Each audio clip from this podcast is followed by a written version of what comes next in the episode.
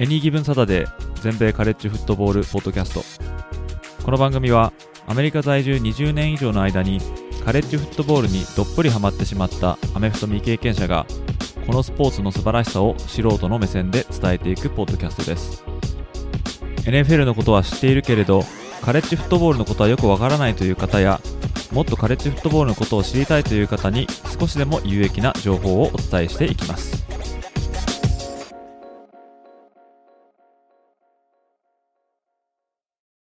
皆様ご機嫌いかがでしょうか？こちらは全米カレッジフットボールファンサイトを運営しております。エニーギブンサタデーです。2022年のカレッジフットボール会は先週各カンファレンスの優勝決定戦を終えてまたカレッジフットボールプレーオフこちらに進出する4校も決まりましてまあ、一段落ついたかなという感じになっておりますけども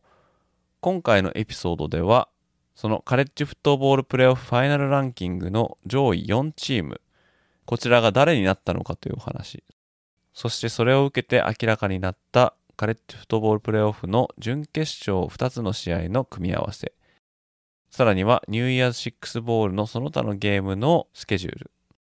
また最近各地で活発化している監督の去就の動き、いわゆるコーチングカルーセル、この中から特筆したいコロラド大学の新監督の話、さらにはカレッジフットボール界の個人賞の最高峰のものと言われるハイズマントロフィー、こちらの今季のファイナリスト4人の顔ぶれ、そして第15週目に行われる唯一の試合、アーミーネイビーの紹介、こちらの方をお話ししていきたいと思っておりますので、時間がある方はぜひご視聴ください。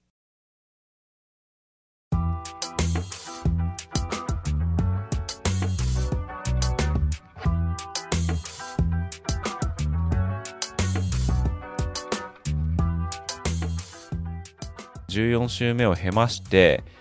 その翌日の日曜日ですね、このカレッジフットボールプレーオフのファイナルランキングが発表になりました。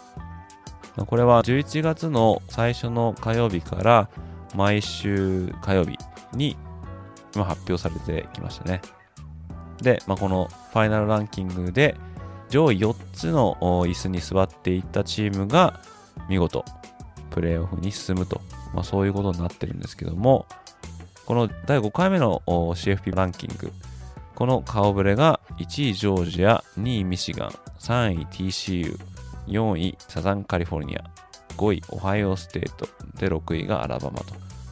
まあ、実質この6チームにチャンスがあったっていうふうにまあ言われてましたね。で、まあ、ジョージア大学とミシガン大学は、まあ、ここまでの戦いぶりからして、まチャンピオンシップで負けたとしても、まあ、トップ4残るんじゃないかと。で TCU は、まあ、五分五分かな。負け方によっては落ちちゃうかもしれないと。で USC も、まあ、カンファレンスタイトルを逃すということなんで、まこちらはですね、負けちゃダメだったんですよね。で、もしこの TCU かあ USC 負けて1個ないし2個椅子が空いたら、まあ、オハイオステートが入るんじゃないかっていう話で、で、アラバマ大学のチャンスは非常に低くて、で、可能性があるんであれば、TCU が負けて、で、サザンカリフォルニアが負けて、さらにその前の LSU が負けて、で、クレムソンも負けて、みたいなね、そういう結構、他力本願でいろんなことが起きなきゃいけなかったんですけども、これ奇跡的に全部そのシナリオが起きまして、で、これ多分一つでも欠けてたら、アラバマないな、みたいな話だったんですけども、そういうですね、奇跡的に条件が揃って、それでもチャンスは少なかったんですけども、まあ、議論される価値はある。それぐらいまでのチャンスには上ってたんですよね、このアラバマ大学。まあ、とはいえですね、TCU は負けたんですが、カンダステートとのこう試合、これ接戦だったんで、これがもしね、もっとボロ負けとかしてたら、ひょっとしたら TCU が落ちてるかもしれないんですけども、まあ、そこがそうじゃなかったということで、アラバマ大学は、このトップ4には入れなかったということで、順位のことまで言ってなかったんですけども、順位はですね、1位ジョージア、2位ミシガン、3位 TCU、そして4位がオハイオ州立大学と。まあ、そういう順番になって、まあ、5位のアラバマ大学は惜しくも惜しくもじゃないですね、これはね。まあ、予想通り入れなかったっていう感じですね。さすがにですね、えタイトルゲームにも出てなくて2敗してるっていうチームですからね。まあ、それと同じような状況だけど、まあ、1敗しかしてないオハイオ州立大と比べると、やっぱりちょっと見劣りしてしまうということで、また面白かったのは、このミシガンとパデューの試合のね、ハーフタイムの時に、えアラバマ大学のニック・セイバー監督が出てきまして、ま、ちょっと売り込みをしてましたよね。なかなかないんですけどね。まずアラバマがそういうような状況に陥ることがないんで、そういうことをしなくてもよかったんですけども、まあ、何が何でもやっぱプレーオフに入りたいと、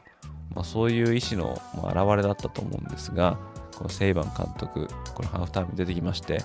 最後の売り込みみたいなのをしてましたね。ただちょっと無理があったかなっていう感じはしないでもないんですけどもね。まあ、彼が曰く、ラスベガスのオッズだったら、こちらの方がきっとアンダードッグになることはないだろうと。ということは、まあ、2敗しているけども、強さで言ったらトップ4に入るぐらいの力を持ってるんじゃないかっていうことと、まあ、あとはテネシーと LSU、これは全部アウェーで、本当チキン差で負けたんですけども、まあ、それは加味されてもいいんじゃないか。そしてシーズンを3連勝で終えたと。まあそういうことですね。で、あとは、まあ、途中ですね、ブライス・ヤング、うん、彼は先シーズンのハイズマントロフィーの受賞者ですけども、まあ、彼が、あまあ怪我した時があったんですよね。で、これが確かアーカンソーの試合だったと思うんですけども、これ出なかったんですね。まあ、そういうことも加味してほしいみたいなことをですね、まあ、切実にですね、まあ、訴えてたんですけどもね、まあ、ちょっと無理があったかなっていう感じですよね。まあでもそういう状況に陥ったことが今シーズンの全てを物語ってるっていうことだと思うんですけどね。まあね、なかなかね、毎年毎年出るの大変ですから、これがまあ普通なんだっていうことだと思うんですよね。この毎年出ること自体がま異常なんで、アラバマ大学がいないプレーオフっていうのもあっていいんじゃないかなと思いますんでね。ということで、このジョージア、ミシガン、TC、オハイオ州立大学、この4校でプレーオフを争うことになりました。それでですね、まあ、この4校が出揃ったということで、準決勝のマッチアップも決まっております。こちら準決勝第1試合目はフィエスタボール。これアリゾナでやるんですけども、こちらは12月の31日、4時ですね。4時ってことは日本では翌日1月1日の朝6時ですね。えー、こちらミシガン大学とテキサスクリスチャン大学。そして CFP 準決勝第2試合目はピーチボールですね。こちらはジョージアのお膝元でもあるアトランタですけども、え、こちらがジョージアとオハイオステート、この試合ですね。ジョージアとオハイオステートの試合、ちょっと面白そうですよね。でもこの順番なんですけど、TCU は負けたんですが、結局3位から落ちなかったですよね。まあ、これはこれで良かったのかなと思いますね。これがもし負けたからって言って、4位に下げて、で、彼らを追い越してオハイオステートを3位に上げるっていうのは、まどうなのかなっていう感じもしますんで、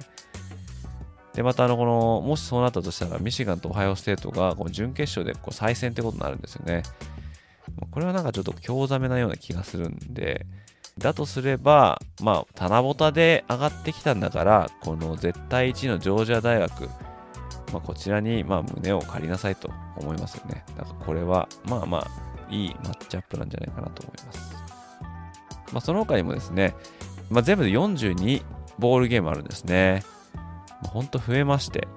私が見出した頃はね、30もなかったと思うんですけどね、年を追うごとにですね、どんどんどんどん増えております。これをですね、まあ、全部ちょっと紹介するのは、まあ、あれなんで、まあ、メジャーな試合だけでもちょっとね、ご紹介しようかなって思うんですけども、一番最初にやっぱこう触れておきたいのは、ニューイヤーズ6ボールですね。まあ、6ということで、試合は全部で6試合あるんですけども、これがフィエスタ、ピーチ、これは今年の CFP の準決勝ですけども、あとはローズ、シュガー、コットン、そしてオレンジですね。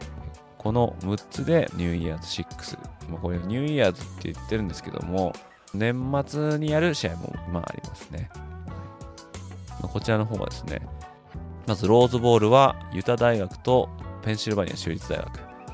オレンジボールはクレムソンとテネシーシュガーボールがアラバマ大学とカンザス州立大学そしてコットンボールが USC とトゥレーンですねこんなマッチアップになってますね。まあ、このそれぞれの見どころなんかはですね、また試合が近づいた時にですね、記事にもしようと思うんですけども、この中で面白そうなのは、まあ、クレムソンとテネシーなんか面白そうかなと思うんですけどもね、まあ、どっちもオレンジボールに出て、どっちのチームもスクールカラーがオレンジっていうね、まあ、それだけで選んだのかっていうようなツッコミもしたいところですけども、まあ、こことかですね、ローズボールのユタとペンステート、これ確か初顔合わせのはずなんですけどもね、えー、こちらもね、なかなか面白そうかなと思いますね。あとは、トゥレーンと USC ですね。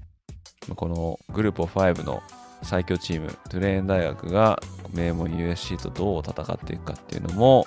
まあ、気になるところですよね。えー、他にはですね、 Guaranteed Rate Bowl。これ、ウィスコンシン大学とオクラホマステートですね。まあ、どちらも今年はちょっと微妙なシーズンだったんですが、うんまあ、名門同士の戦いといえば名門同士の戦いですよね。あとは、オレゴンとノースカロライナの San Diego County Credit Union Holiday Bowl。まあ長いですけども。まあ Holiday Bowl ですね。その前については全部スポンサーの名前ですけども。えー、オレゴン大学とノースカロライナの試合とか。あとはですね、チーズイットボール。これはオクラホマとフロリダステート。これ、いつぞやのあの BCS ナショナルチャンピオンシップのこのマッチアップですよね、これね。えー、こちらも面白そうですね。あとはアラモボールのテキサスとワシントン。これはちょっと見たいですね。ワシントンはマイケル・ペニックス・ジュニア。え、全米でもこう指折りのパサーですけども、まあ、彼ね、来年もまたワシントンに戻ってくるみたいな話をしてまして、これはワシントンにしては、えかなりの朗報じゃないかと思うんですけどもね、そのワシントンと対決するテキサス、まあ、古豪として有名ですけども、まあ、ここにはあのランニングバックのビジャン・ラビンソンっていうですね、ランニングバックいますね。まあ、彼が、まあ、ちょっと NFL のドラフトに多分入ると思うんでで、そうなるとひょっとしたらこのボールゲーム出ないかもしれないんですけども、まあ、ぜひ出てほしいかなって、え、ファンとしては思いますね。で、あとはですね、ノートルダムとサウスカロライナの試合。これはゲーターボールですね。まあでもそんなもんですかね。えー、他にもいっぱいあるんで、まあ、こちらの方はまた表にしたりとかしてですね、また試合前になったプレビューとか書いてみようかなと思いますので、そちらの方をぜひお待ちいただけると幸いです。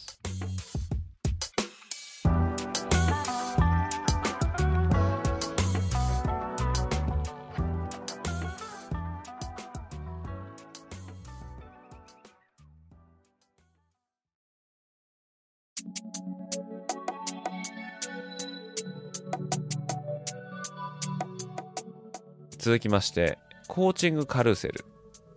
カルーセルっていうのは、回転木馬とかメリーゴーランドってことですけども、これちょっと前回も話したんですが、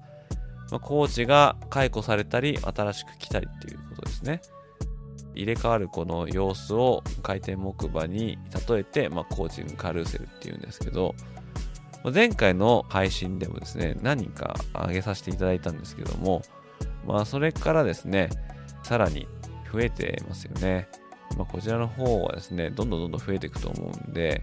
全部をね、またここで紹介するのは、また次回の機会にっていうふうにさせていただこうかなと思うんですけども、でもこの人に関してちょっと触れないわけにはいかないと、まあ、そういう監督がいますね。これもピンときた方いっぱいいると思うんですけども、その名もコーチプライム、ディオン・サンダース監督ですね。ジャクソン州立大学っていうですね、FCS でも HBCU ってこうヒストリカリーブラックカレッジユニバーシティっていうですね、まあ、歴史的に主に黒人の学生を受け入れてきたっていうこの大学のことを、まあ、HBCU っていうんですけども、まあ、その中の一つであるジャクソン州立大学に監督として就任してもう多分3、4年経つと思うんですけどもね。今シーズンは見事に無敗でシーズンを終えまして、スワック、こちらのカンファレンスの優勝を果たしました。で、その前後から、このコーチプライムがまた別の大学に行くんじゃないかっていうですね、話が結構上がってまして、で、これは本人も実際に、ま、そういう話はあると公言してたんですよね。これ隠さないところがまたかっこいいなと思うんですけどね。うん、あっても、いや、知らないみたいな、あの、はぐらかす人はいっぱいいると思うんですけども、ここがね、コーチプライムすごいところだと思うんですけども、で、このジャクソン州立大学、これサザン大学とこのスワックタイトルゲームを戦いまして、で、これが終わった後にですね、チームには自分が別の新天地に行くってことをま発表してましたね。で、その新天地っていうのが、パック12のコロラド大学ですね。まあ、コロラド大学は、かつては結構強いチームとして知られてたんですけども、もうここ20年ぐらいは結構効かなくなってしまって、で、リクルーティングで失敗して、でそれがフィールド上での結果に結びつかず、でさらにそこが原因でリクルーティングが失敗するっていうこの負のサイクルでですね、なかなか上に上がってこれないという感じで、えー、苦戦続きだったんですけども、まあ、ここにこのディオン・サンダース監督を起用ということになりまして、でも今まではですね、結構あのサンダース監督がいいんじゃないかっていうような話は他の大学でもあったんですが、まあ、その度に、いや、ディオン・サンダース監督できないんじゃないのっていうような話になってまして、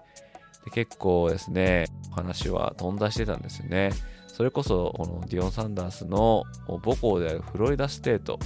ここに空きが出た時も、この母校に戻ってくるかみたいなね、話が3年ぐらい前にあったんですね。まあ、結局、母校の英雄のサンダース監督じゃなくて、当時メンフィス大学でコーチをしていたマイク・ノベルって人にですね、まあ、白羽の矢を立てたんですけども、まあ、でもそのジャクソンステートで素晴らしい成績を残して、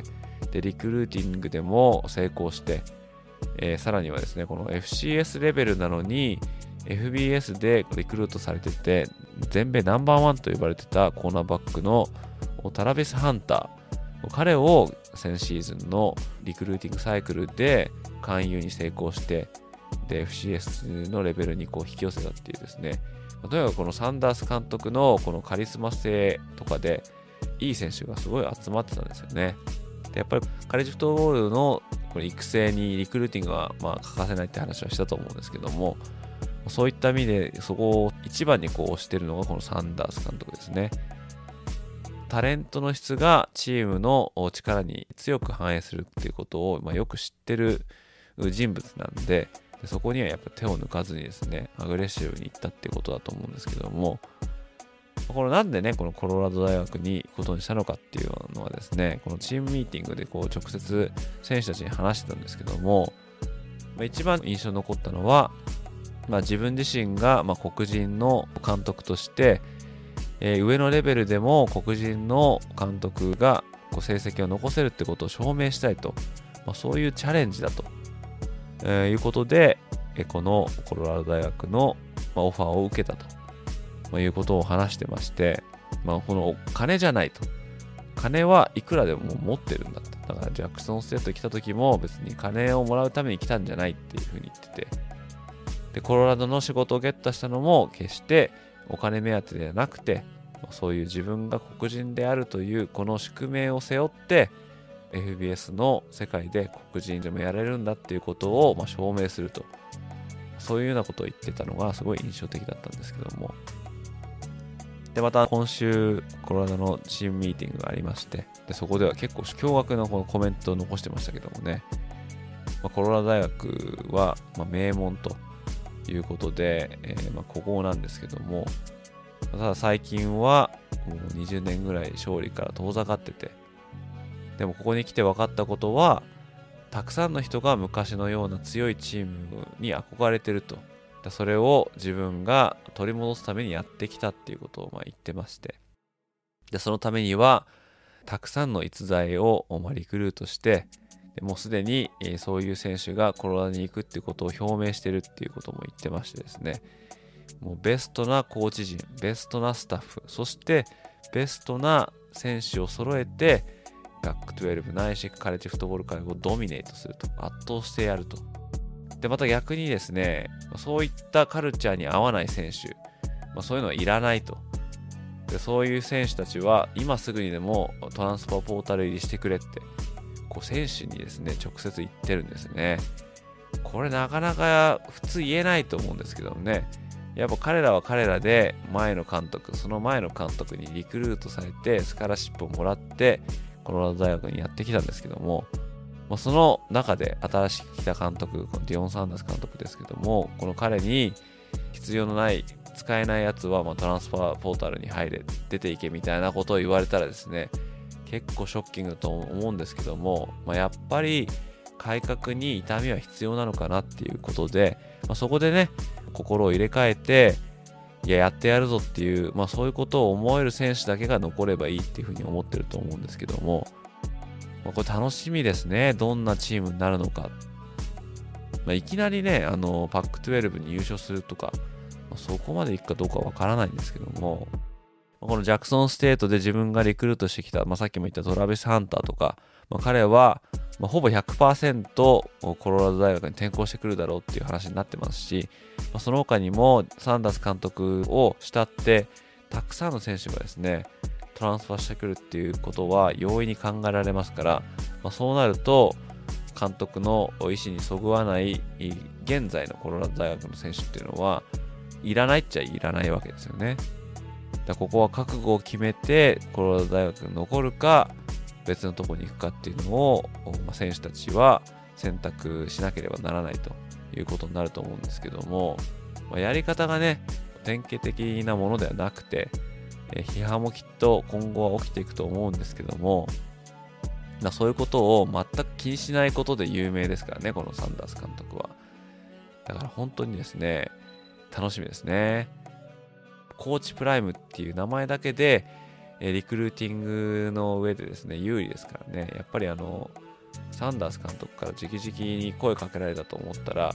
少なくともね、その話は聞こうっていう耳を持つと思うんですよね。で、これまでのコロラド大学だったらそんなこと多分なかったと思うんですけどね。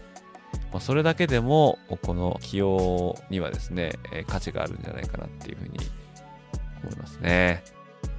トランスファーポータルをおそらくサンダース監督ないし彼のスタッフはどんどん漁っていくと思うんでそこの勝負とも他のチームはなるんじゃないかなって思いますよね。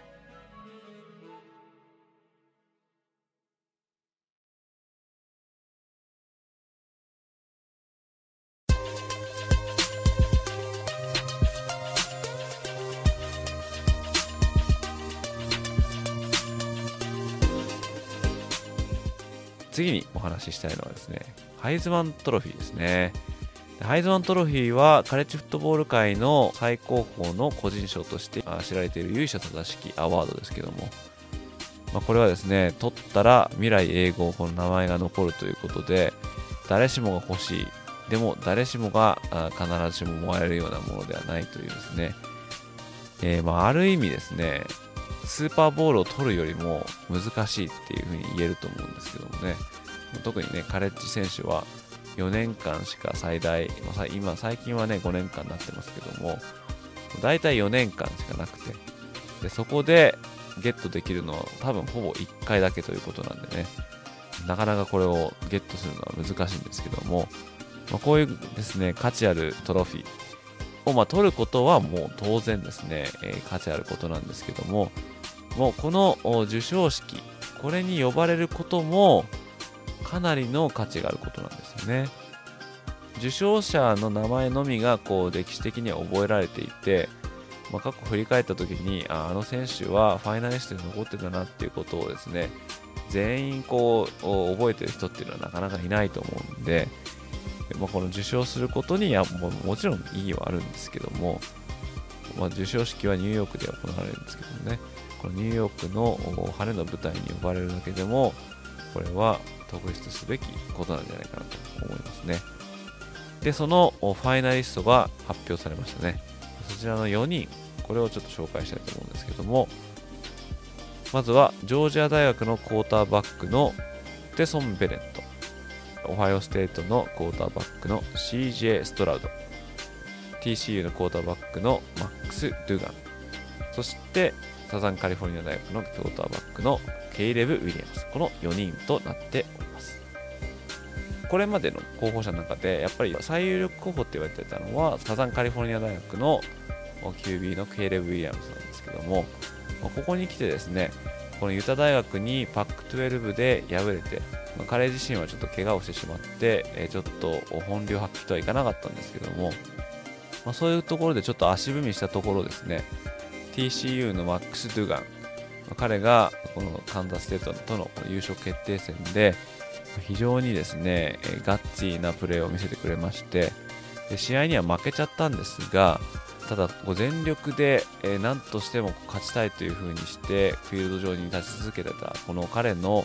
姿に感銘を受けたというか感動したっていうような声も結構ありまして私もね見ててですねこのヒューイはすごいなって思わされたんですけどもこの最後のパフォーマンスでこういう人の心をこうちょっと打つような数々のプレーを見せてくれたこのドゥガンにですねちょっと今ですね、脚光が当たっているような気がしますね。シーズンが始まった頃は、オハイオステートの CJ ストラウド、彼が最力候補だと言われたんですけどもね、後半にかけて、ちょっとこうプロダクションが落ちたところで、このケイレブ・ウィリアムスが穴を馳せましたね。でそこででも最後の最後でこうデュガンがかなりいいアピールをできたんじゃないかなと思うんですけども、まそのね、第4のクォーターバック、このステソン・ベルですね。彼はもともとウォークオンでジョージア大学に入ってきてで一旦ですね大学を出まして短大に移ってでその後にまたジョージアに戻ってきて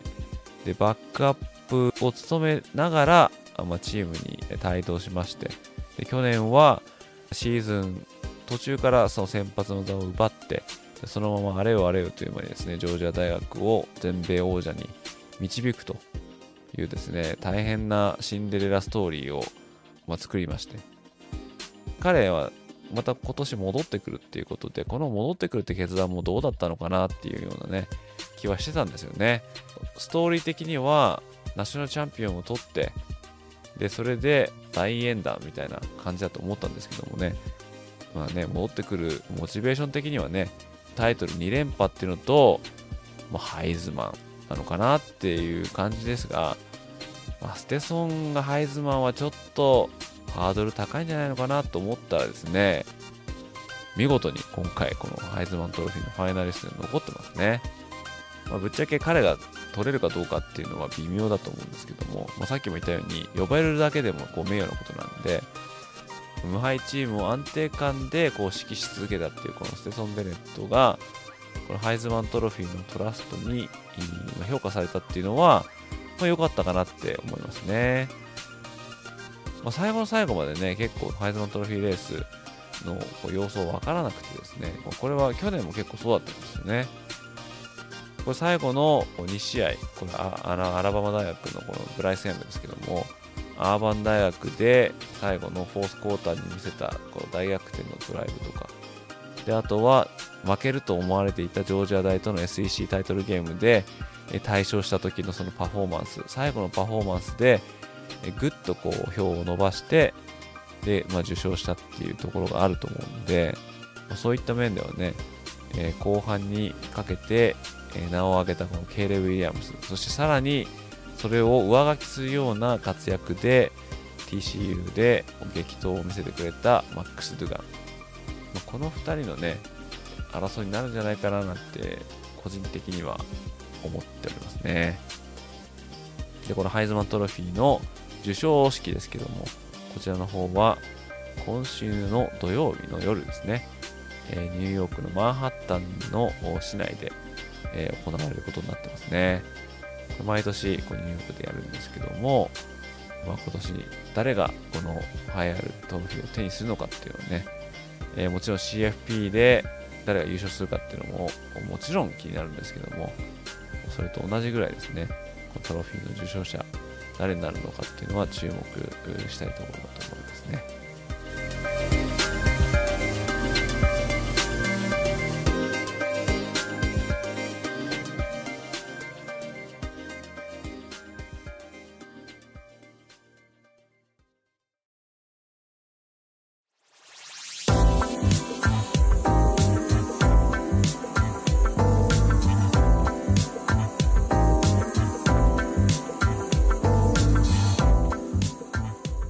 そしてですね、最後、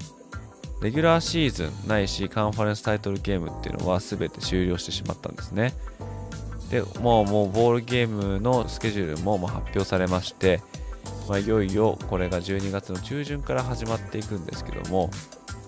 ただもう一つですね、忘れてはいけない試合っていうのが今週末に行われますね。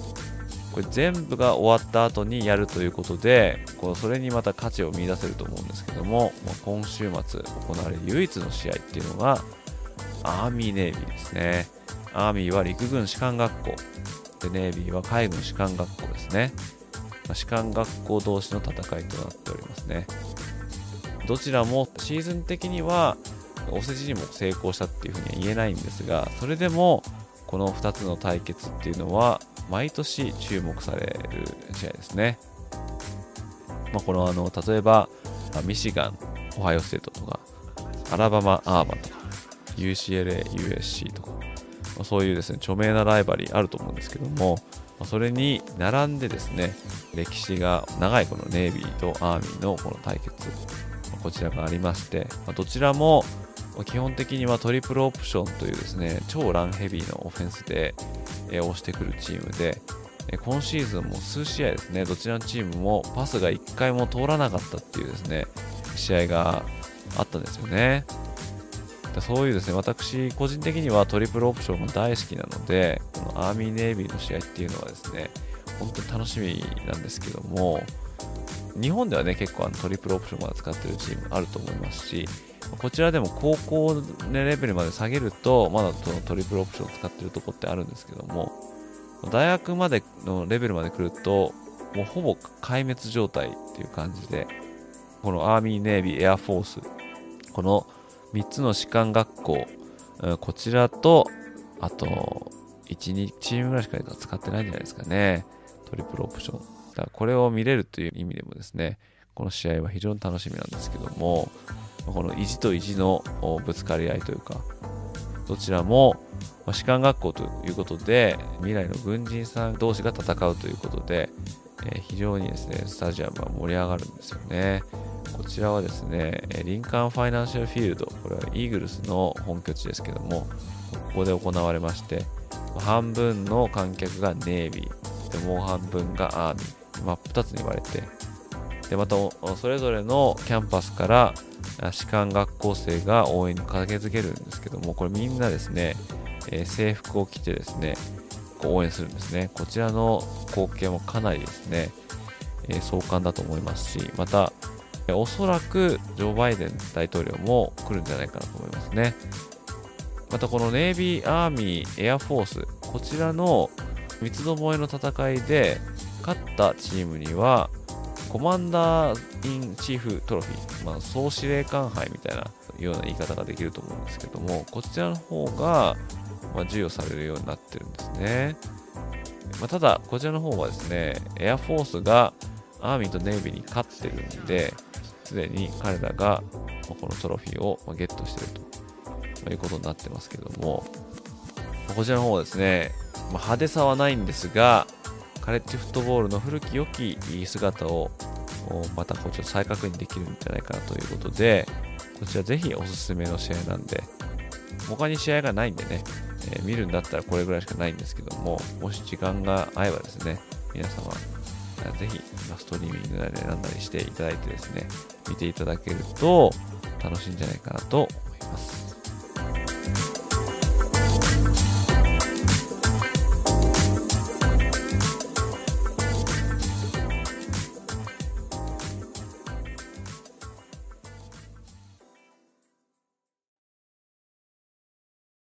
さて、ここからはエンディングとなりますけども、その前に、前回のエピソード第89話で出題したクイズの答え合わせをしていきたいと思っております。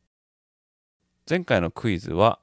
ここまで過去8年間、カレッジフットボール界は一握りの強豪校によって独占されてきましたが、この中にたった一つだけこれまで1チームしかプレーオフに送り込めていないパワー5カンファレンスがまあ、存在しますけども、まあ、それはどのカンファレンスであり、そしてそのチームはどこだったのかと、まあ、そういうクイズでした。その答えは、ビッグ12カンファレンス。そしてそのチームとはオクラホマ大学でした。ビッグ12カンファレンスにはテキサスとかオクラホマ州立大学とか、まあ、そういう名門校はあるんですけども、まあ、実はプレーオフに進出したことがあるビッグ12チームっていうのはこのオクラホマしかなかったんですよね。ただ今回もすでにお話しした通り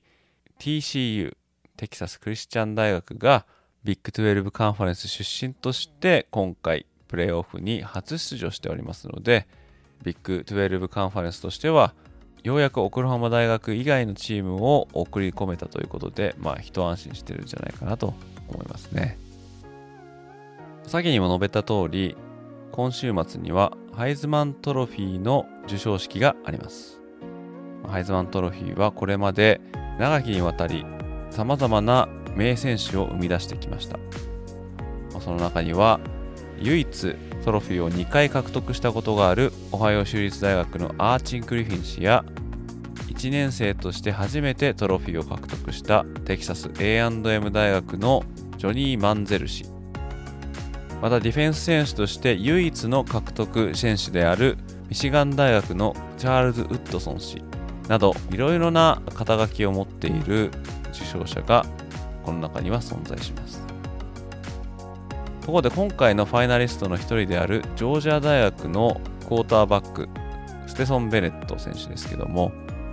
まあ、彼は今年で6年目の選手ということになりますけども彼は現在25歳なんですが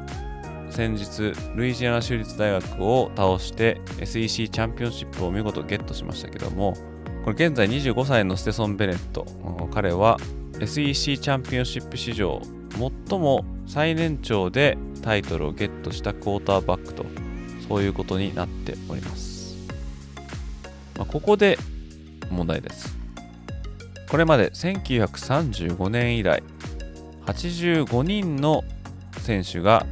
ハイズマントロフィーを受賞してきましたけどもこの受賞者の中で最年長の受賞者は一体誰だったでしょうか？こちらの方を出身大学とともに答えることができた方はかなりのカレッジフットボールマニアなんじゃないかなと思いますけれども、まあ、こちらの方ぜひ考えてみてください。答えの方は次回のポッドキャストのエピソードでご紹介していきたいと思います。ということで第15週目はハイズマントロフィーの授賞式そして伝統のアーミーネイビーこちらの方が控えております。試合数の方は極端に減ってしまいましたけども、まあ、ぜひぜひそちらの方も注目していただいて、今週末を過ごしていただけると幸いです。それではまた次回のエピソードでお会いいたしましょう。どうもありがとうございました。